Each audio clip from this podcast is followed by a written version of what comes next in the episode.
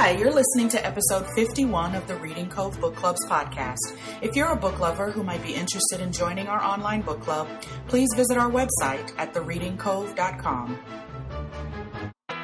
For February 2015, we're discussing All the Light We Cannot See by Anthony Doerr. So, hi, I am Millenia in Florida. And I'm Roberta in Georgia. And Roberta and I are two members of the Reading Cove Book Club, and today we are chatting about All the Light We Cannot See by Anthony Doerr. It is our group's 171st pick, and it was chosen by Cove member Lori up in New England. So, this book has an interesting writing style. What did you think of it? Well, I, I liked it. I, I can deal with um, things changing between two different characters as long as it's well marked that that's what you're doing. Right. The only thing that also some other Cove members had kind of complained about was I probably would have given the book an A instead of the B plus because I also had a little bit of trouble where for some reason all of a sudden the book went forward several years from 1941 to 1944 towards right. the end of the war. Right. I thought at first maybe this is their way of having some foreshadowing or something, but I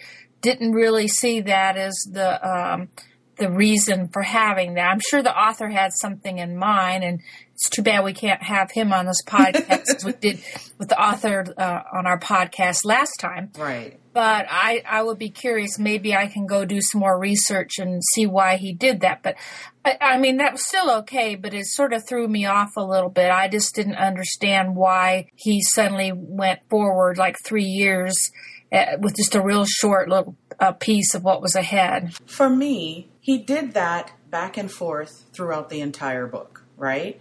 So well, for the most part, but yeah, yeah, for the most part, it was back and forth. It was several chapters um, of backstory from 1934 or whatever, and that was catching you up to when he would flash forward to 1944, right? So when um, Marie and Werner are older, and so you're curious to find out, okay, how did they get to where they are in 1944. He would flash back, then he flashes forward, a few chapters back, a few chapters forward, and then the chapters that were forward in 1944 were much shorter. So he was spending a lot more time um, in the backstory. Right. And then, so once you get used to that, um, it, it, kind of felt like, well, it was his style. It, it, didn't seem like he was doing it, using it as a technique for foreshadowing. And I think once you saw that, then you could enjoy the book a little bit more. To me, it was definitely a pace killer. I would say because when you flashed forward to 1944 and Werner is, you know, a soldier in the German army and Marie is 16 years old and you're wondering, oh gosh, she's alone in the house. You know, why is she alone and what happened to her father? And what what's what's when when this guy shows up, you're like, uh oh. So you're you know there's those there are those mysteries, but somehow the the pacing that should have been moving along because the chapters are so short. And when I first started reading it, I thought, okay, these chapters are really short, so that that hints at quicker pacing. But then when you flash back, the flashbacks, it just kills the pacing cold. It just stops it cold. And so it kind of neutralized the whole short chapter style. Right. Does that make sense?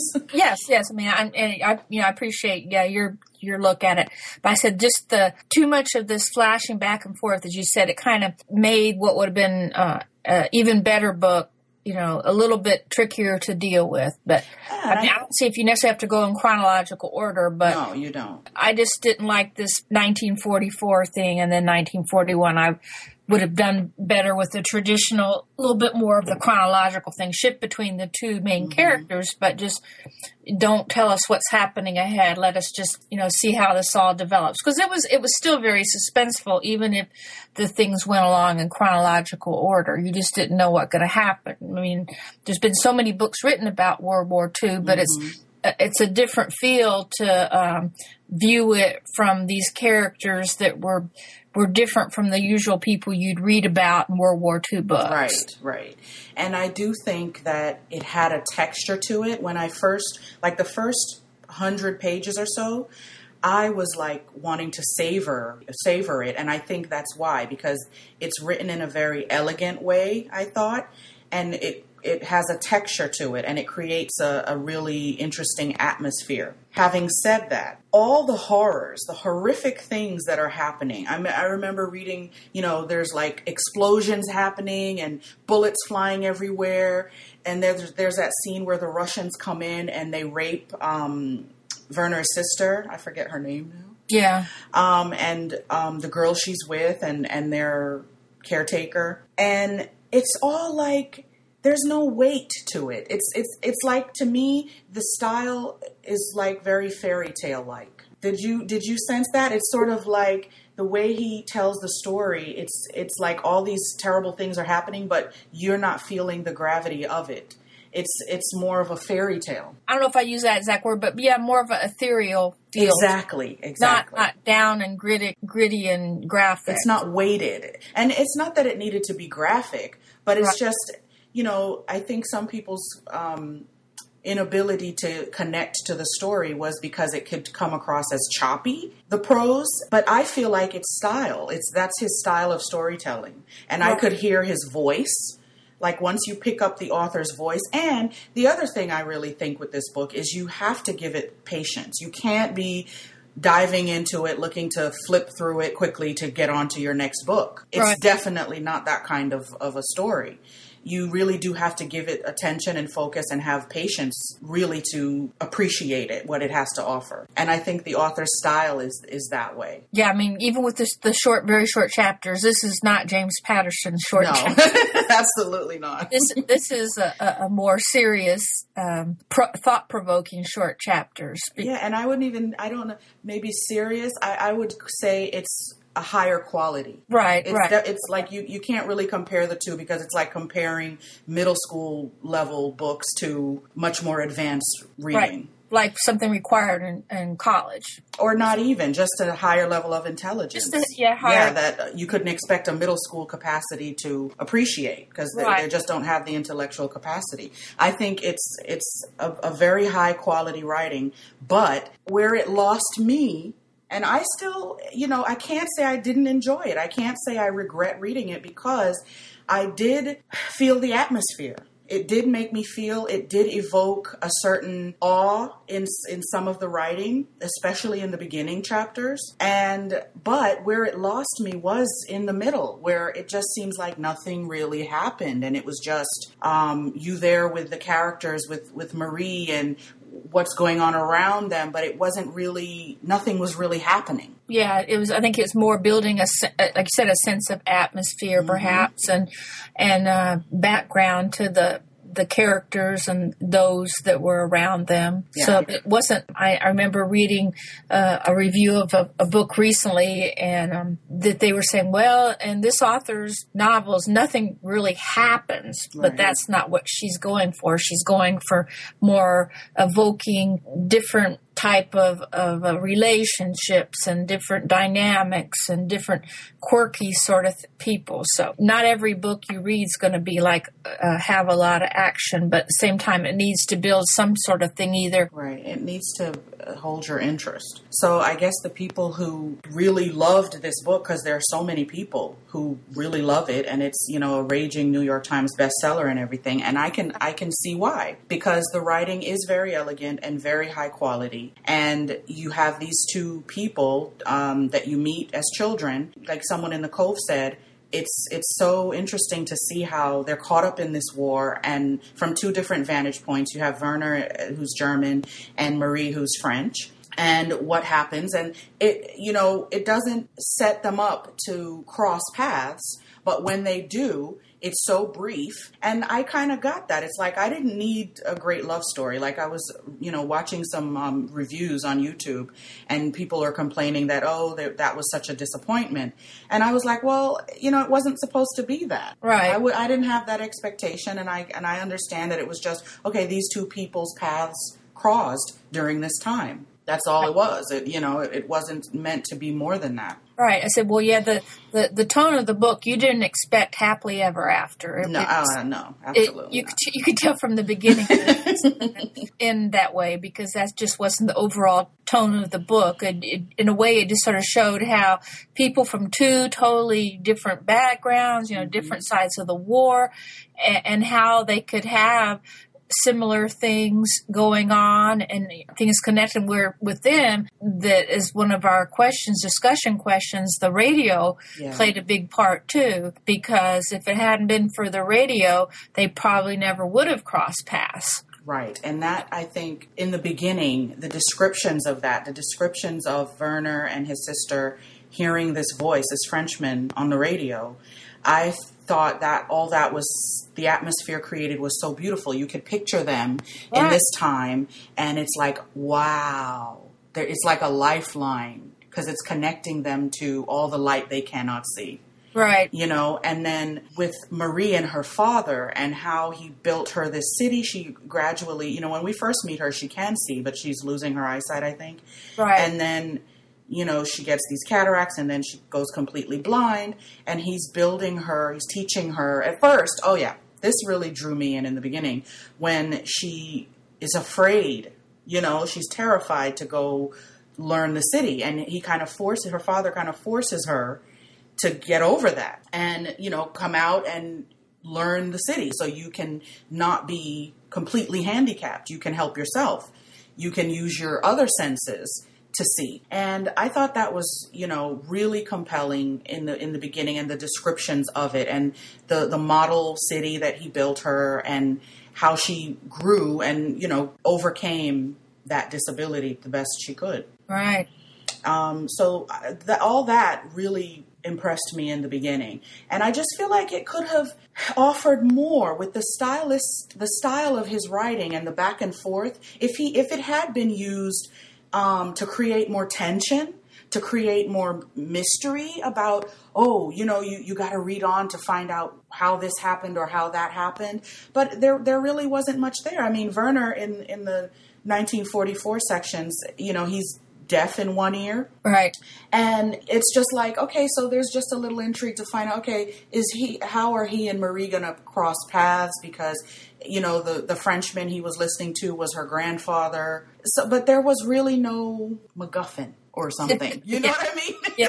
so that you know I, I can understand why a lot of people you know said they, they can't connect they can't get into it or they just didn't enjoy it because yeah it, it, it really wasn't trying to accomplish the traditional novel format Yeah, like you said, he had his own different voice and style. So, Mhm. a- and sometimes you need something different like that because you can. So many books are written about the World War II and or the Holocaust that you almost want something different because you've read so many that you sort of know what to expect, even if it's told from one person's point of view or one family's point of view. So this really made you look at things differently. And, and like I said, all these characters had you know something to deal with they weren't like the quote normal kids that mm-hmm. There was a lot of boring parts for me too that were skimmable. I skimmed like with Werner and the radio. Not when he was in the training because oh my gosh, what happened to Friedrich was just oh terrible. god We have to talk about that. But when he, you know, later when you know it's all about the radio and he's trying to sniff out all the people who are transmitting and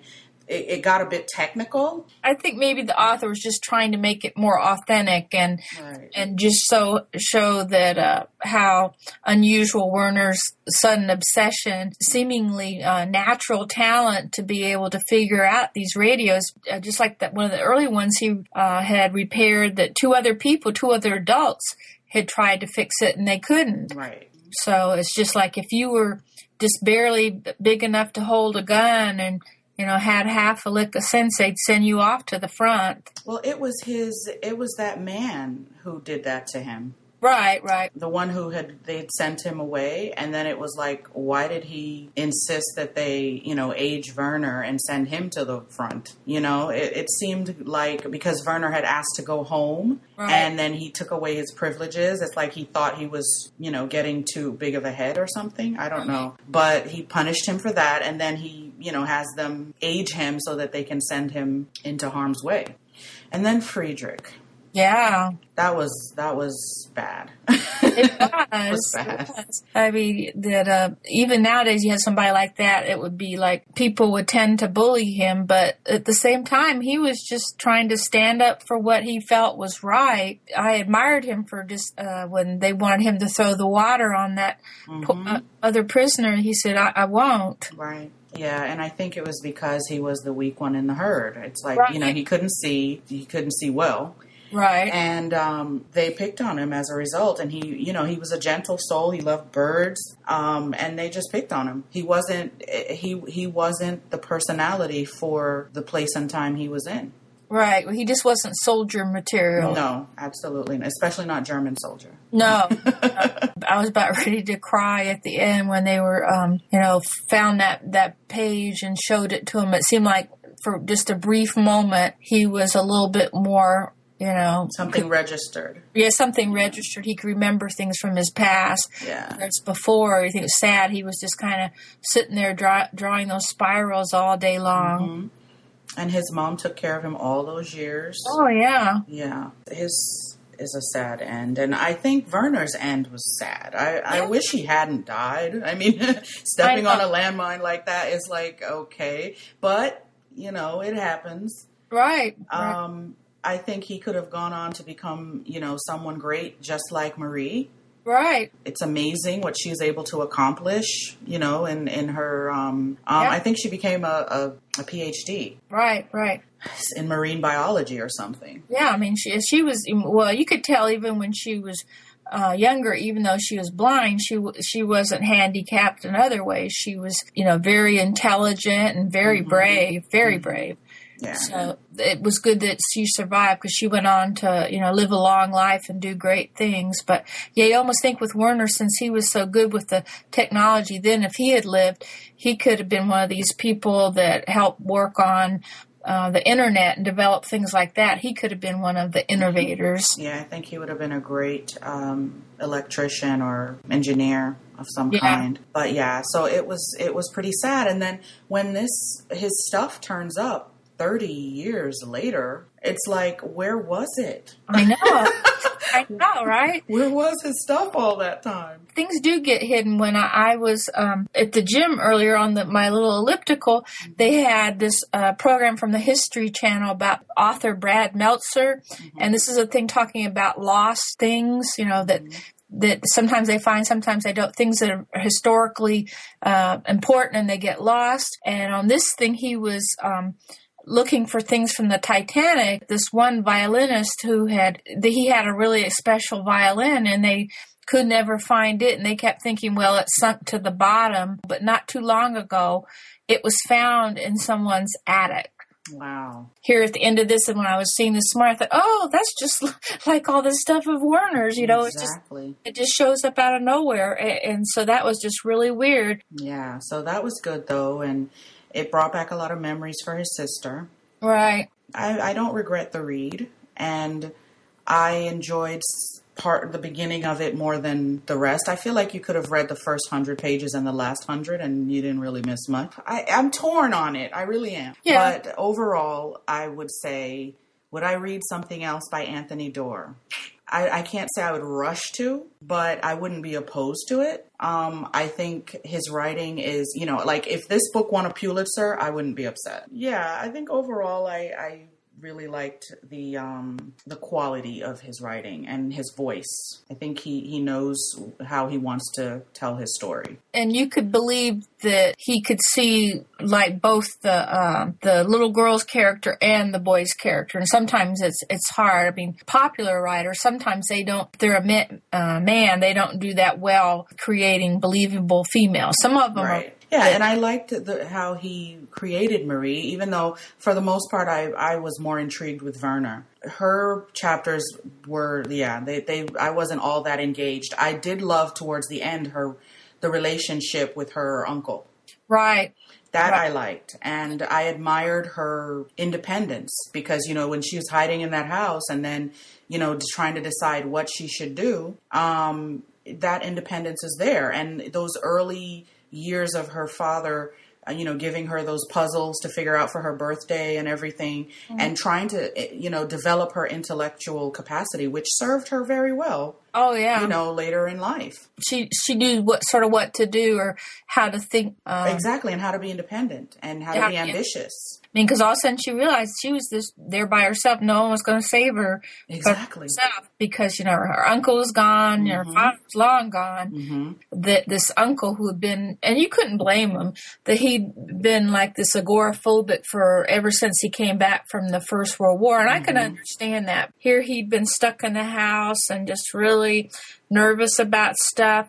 But then when something, you know, he was afraid something was happening to her, and Madame Manec, I think you say it, mm-hmm.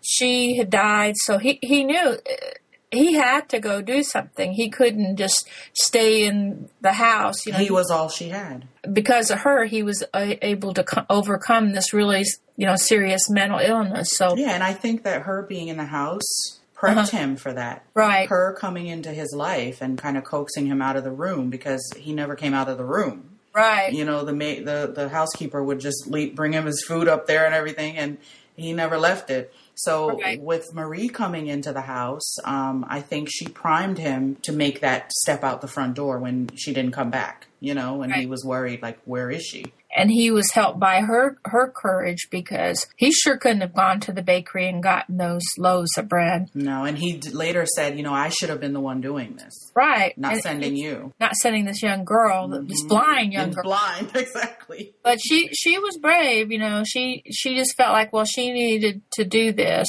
And she she said that too. I forget who she was talking to, or if it was just internal dialogue where she was saying, you know, everybody calls me brave. I go blind and they call me brave. You know, my father disappears, they say I'm brave. This happens, they say I'm brave. But no, I just have to. it just happens, and you have to keep living. you, you never know exactly what happened to her father, but you figure these diseases that were prevalent when there were so many people there in bad conditions. So well, that's what's implied because it Yeah. says that he got influenza, and Right. then that's all. That's the last that they can trace. So they trace. So yeah, you figure he probably died from that. So Yeah, it seems like that was what kind of got hold of Werner before he stepped on the mine. He was sick and couldn't keep food down, and yeah, and then um, we can wrap up by talking about the Sea of Flames. What did you think of that? you know that seemed to be what so many of the people were looking for, and it was it was strange that there were a lot of fake sea of flames for them to be able to uh, protect it. So you think that it's maybe in the uh, little building that Marie's dad made for her, but you're really you're not hundred percent sure. I take from the narrative that he did have the real one. Yeah, I mean, well- why else? You know, would it, there be such focus on it?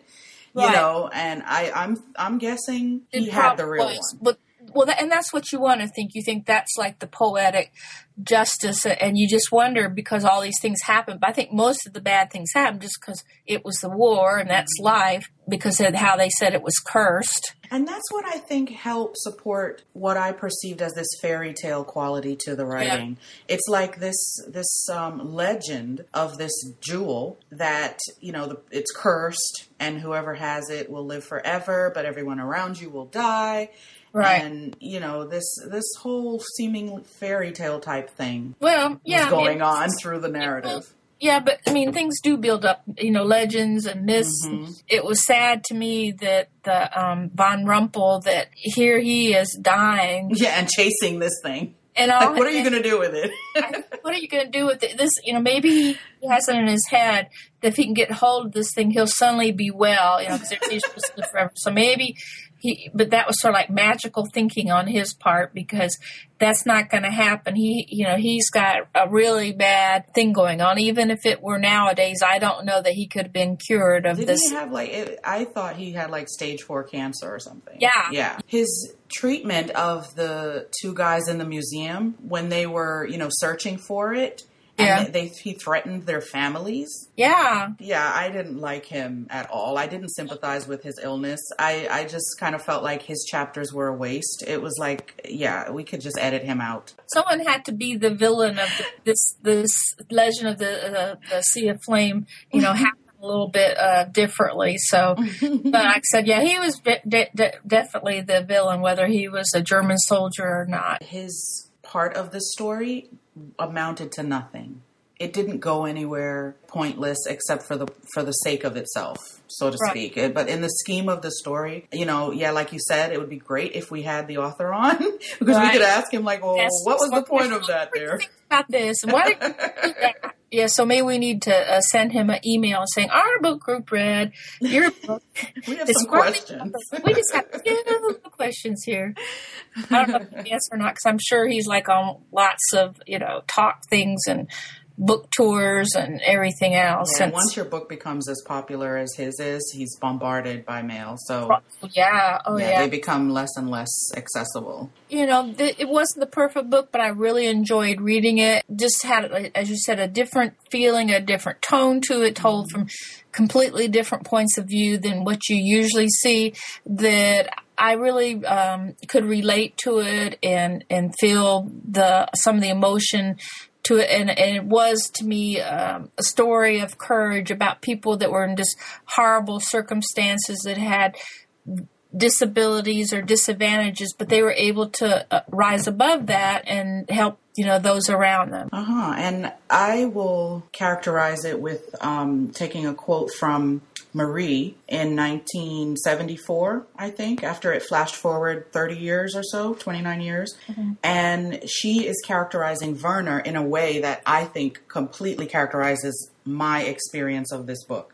So it's on page 515 and it says, He made such a faint presence. It was like being in the room with a feather. So, as you said, if ethereal probably is a better word than fairy tale, but it, it's light texture and light nature to this this whole story, which is a contrast of the horrific times that it's set in and the things Oh. that were, were going on. And so I think the author managed to cast it in a different light in that sense quite successfully. But I, I feel like it was it didn't really come together. I really appreciated the beginning and the texture of it and the author's voice, but at the end of the day, the execution I think is what kind of lost me along the way. But I did still appreciate it. That sounds good. I like that quote. Yes. Okay, so that's our discussion of All the Light We Cannot See by Anthony Doerr.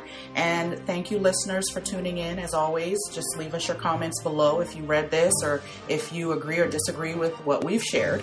And stay tuned for our next episode. We'll be discussing Angelfall by Susan E., which I think is a significant departure from All the Light We Cannot See. So, see you next time. Bye. Bye.